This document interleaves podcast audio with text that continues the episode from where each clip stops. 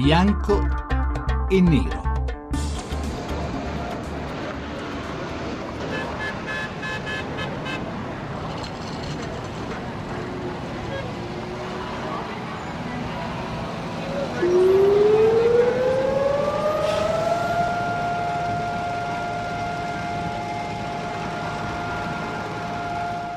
Benvenuti a Bianco e Nero, sono le 18 e 12 minuti. Con questa breve registrazione ho voluto farvi sentire come in Israele si ricorda l'olocausto nel cosiddetto olocausto Day o Holocaust Remembrance Day che viene fatto ad aprile attorno al 27 e, ehm, da un lato anche per ricordare eh, la, la, rivolta del ghetto di Varsavia. Ecco una sirena che interrompe la vita di tutti i giorni eh, irrora il silenzio nella città la gente scende dalle macchine si esce dalle macchine si accosta al proprio veicolo, ogni attività si arresta per un minuto in cui diciamo, i cittadini israeliani pensano al giorno dell'olocausto, in un modo molto affilato, molto netto, molto doloroso, molto anche privo di retorica. E volevo farvelo ascoltare anche un po' per metterlo a paragone con il nostro giorno della memoria che oggi si celebra eh, diciamo con grandissima attenzione, con grandissima risonanza anche perché è il settantesimo anniversario della liberazione di eh, Auschwitz, quindi un numero pieno, un numero importante. Anche Bianca e Nero oggi ne parla con due ospiti che vi presento subito, sono Roberto Hassan, buonasera. Buonasera. Roberto Astan è il direttore per l'Italia e per l'Europa dell'ISGAP, che è l'Istituto per lo Studio Globale dell'Antisemitismo. E poi saluto anche Enrico Modigliani, buonasera.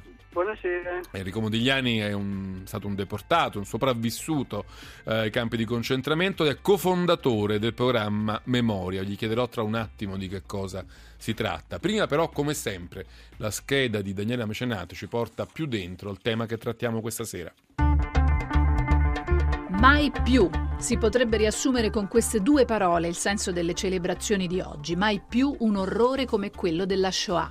La giornata della memoria fu istituita dalle Nazioni Unite nel 2005 e in Italia ancora prima, nel 2000, proprio per ricordare le vittime della furia nazista e per tenere sempre vivo quel senso di incredulità che provarono i soldati dell'Armata Rossa quando entrarono nel campo di Auschwitz il 27 gennaio 1945. La Shoah è la nostra grande vergogna, ha detto Angela Merkel in questi giorni e molti capi di Stato oggi hanno unito le loro voci per dire mai più. Eppure nel mondo l'odio razziale, le discriminazioni, le violenze tra uomini di diverse etnie e religioni non sono scomparse. Basta guardare agli attentati di Parigi di tre settimane fa o le stragi dei tanti fronti di guerra ancora aperti nel mondo in nome della religione. Ma allora la giornata della memoria a cosa serve? Per qualcuno è una ricorrenza necessaria perché il passato non torni e addirittura bisognerebbe fare di più, ad esempio imporre agli studenti di visitare un campo di concentramento per respirare quell'aria di morte e non dimenticare mai. Per altri invece la giornata della memoria rischia di essere la giornata della retorica, ossia un'ipocrisia, visto che ancora oggi gli ebrei sono minacciati e in generale si fa fatica a mettere in pratica politiche di integrazione tra i popoli. Insomma, la giornata della memoria è utile o è solo retorica? E a 70 anni dagli orrori dell'olocausto, quell'odio cieco, quella follia è superata davvero oppure è ancora viva in altre forme intorno a noi? Bianco o nero? Bianco e nero 800 05 05 78 il numero verde a vostra disposizione. Ascoltate il dibattito che ora apriremo e poi dite la vostra a questo numero al termine della nostra discussione. Soprattutto vorrei cominciare a salutare Enrico Modigliani e anche a chiedergli visto che oggi si parla di giornata della memoria che cos'è il progetto il programma Memoria e come intende interpretare questa giornata Dunque, intanto mi avete presentato in modo sbagliato perché per mia fortuna io non sono un ex deportato sopravvissuto, ma sono un sopravvissuto perché non sono stato eh, deportato proprio per una serie di circostanze eh, fortunate. E abbiamo eh, costituito Progetto Memoria insieme proprio a qualcuno degli ex deportati sopravvissuti, che ormai sono pochissimi, Molti pochi per, incontrare, per incontrare i ragazzi delle scuole e cerchiamo di incontrarli non tanto il 27 gennaio, che finisce essere un po' un giorno inflazionato da questi argomenti, ma durante l'anno scolastico. Il nostro compito è quello proprio di parlare con i ragazzi, con qualcuno che possa dire io c'ero. E nel mio caso io c'ero e sono stato fortunato per essere ancora qui. Lei era, tra l'altro, c'era soprattutto c'era durante le leggi razziali qui in oh, Italia, no? Infatti, infatti, uno degli argomenti che affrontiamo è proprio quello che si è preso il 27 gennaio come giorno della memoria eh, come se eh, dobbiamo ricordare come erano stati cattivi i nazisti e finalmente è stato liberato il campo di sterminio. Ma non ci ricordiamo che i, i nazisti sono stati cattivi perché hanno copiato i fascisti di Mussolini eh, eh, Hitler si chiamava Führer perché aveva copiato il nome di Mussolini che si era chiamato Duce, Führer in tedesco vuol dire Duce. E, e, quindi noi cerchiamo di parlare soprattutto anche in quello che tutto è cominciato con le cosiddette leggi razziali, che sarebbe più esatto chiamarle razziste, con cui sono stati discussi. Purtroppo è improvvisamente caduta la linea con Enrico Modigliani mentre stavamo con molto interesse seguendo il suo ragionamento, lo recuperiamo subito. Intanto saluto Roberto Assan che è qui con noi, direttore per l'Italia e per l'Europa dell'ISGAP. Buonasera Assan.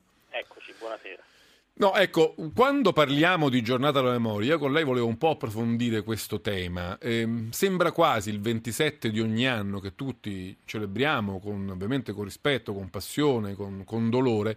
Sembra un po' una giornata che è, come dire, posta al riparo dalle brutture di tutti gli altri giorni.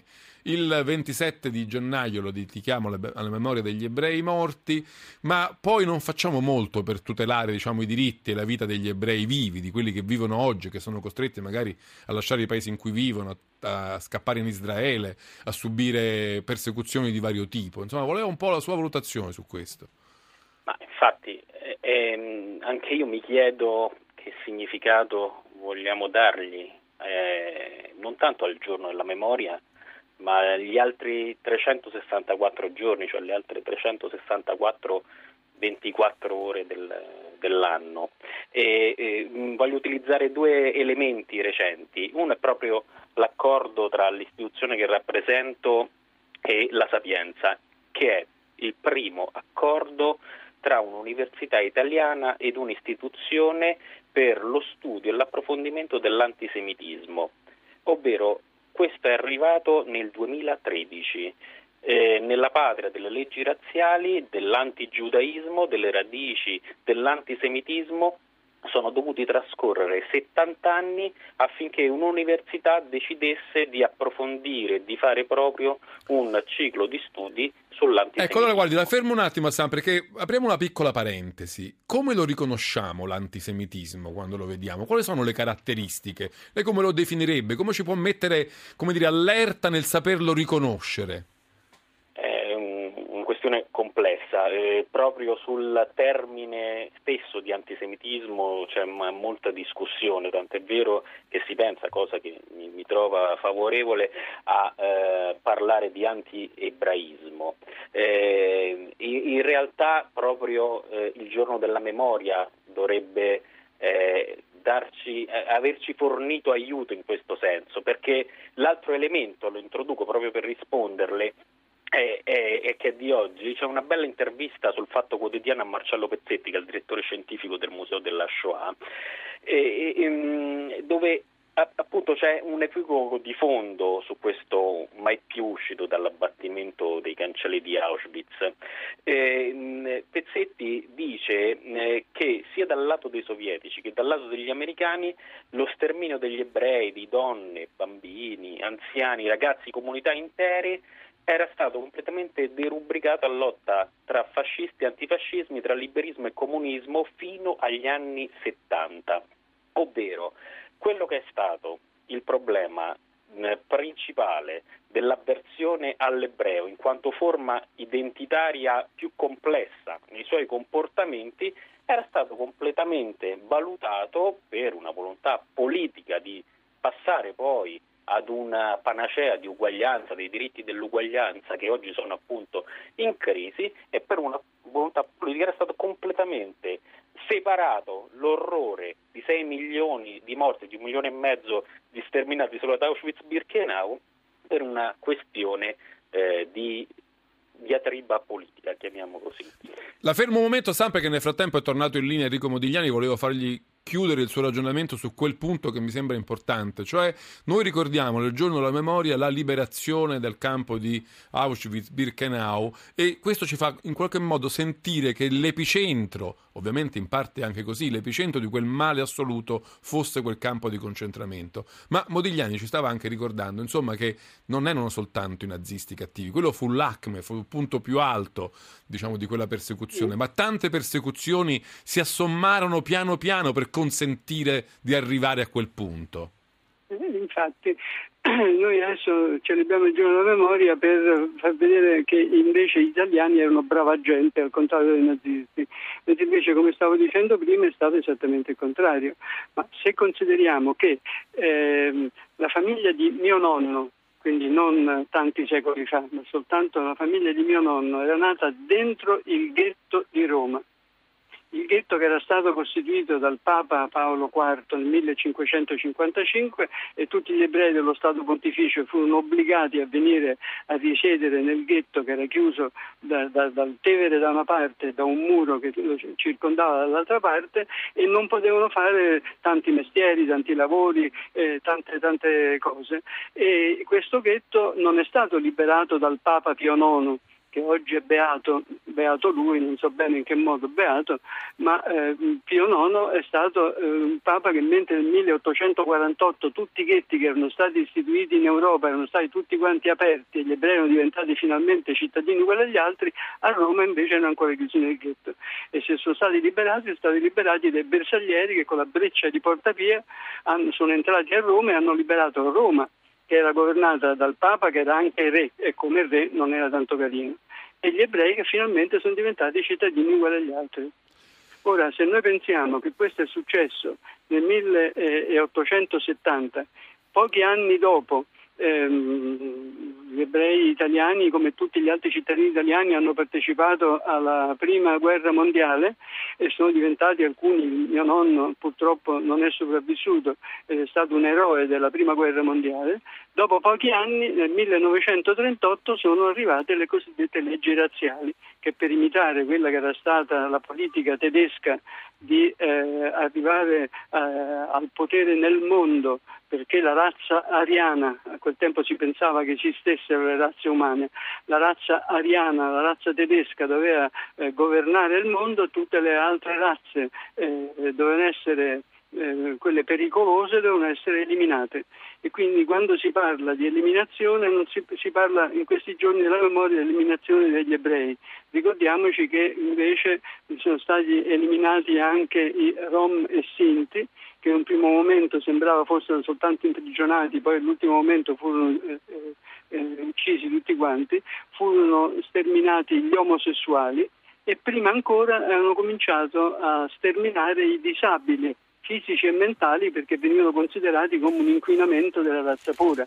Certo. Ecco, tutto questo sono cose che dobbiamo capire come sono nate perché potrebbe succedere qualcosa di simile in futuro, perché come stavamo dicendo, come diceva Quindi lei quel mai più non ci crede tanto, insomma. Ci spero. Io credo e quando parliamo con i ragazzi delle scuole è proprio per cercare di renderli sensibili a questi argomenti e fare in modo che per il futuro non siano vittime di pregiudizi vittime di pregiudizi e di fondamentalismi. Torno da lei tra un momento Modigliani perché prima del GR volevo sentire un momento a San su un'altra questione. Se io oggi guardo i giornali, oggi nel giorno della memoria, vedo titoli abbastanza agghiaccianti, tipo questo: 120.000 ebrei in fuga dalla Francia, un piano di Israele per accoglierli. In Italia un ebreo su cinque è pronto ad espatriare. Questo sulla eh, stampa. Su Repubblica leggo Germania, sondaggio shock. L'81% vuole dimenticare la Shoah. Altro che il giorno della memoria, San. Eh, esatto, eh, ma proprio per continuare il discorso di prima, da questa volontà di sfondare il, i diritti basati sull'uguaglianza, se non fosse stato per l'opera dei sopravvissuti che si sono dovuti sobbarcare un altro peso, quello della necessità di ricordare ogni frammento dell'orrore e del lavoro anche degli studiosi, il passo sarebbe stato ancora più veloce come lo è oggi nel trasformare questo 27 gennaio, una giornata che siamo tutti contro le guerre e tanto solidali con gli ebrei morti, eh, ma magari con qualche bell'accostamento con la questione arabo-israeliana che ogni 27 gennaio non manca mai e che è proprio il contrario di, di quel mai più che sarebbe dovuto uscire dall'abbattimento dei cancelli di Asp. Asalla, fermo qui, poi riprendiamo il ragionamento perché arriva il GR regionale. Sentite già la sigla e vi ricordo 800 05 05 78. Vorrò la vostra opinione, voi che ci ascoltate, sulla giornata della memoria, sul suo senso, sulla sua utilità. Subito dopo il GR regionale. Ne parliamo con Roberto San e con Enrico Modigliani. Vi ripeto 800 05 05 78. Subito dopo il GR regionale torniamo con il bianco e nero. A tra poco.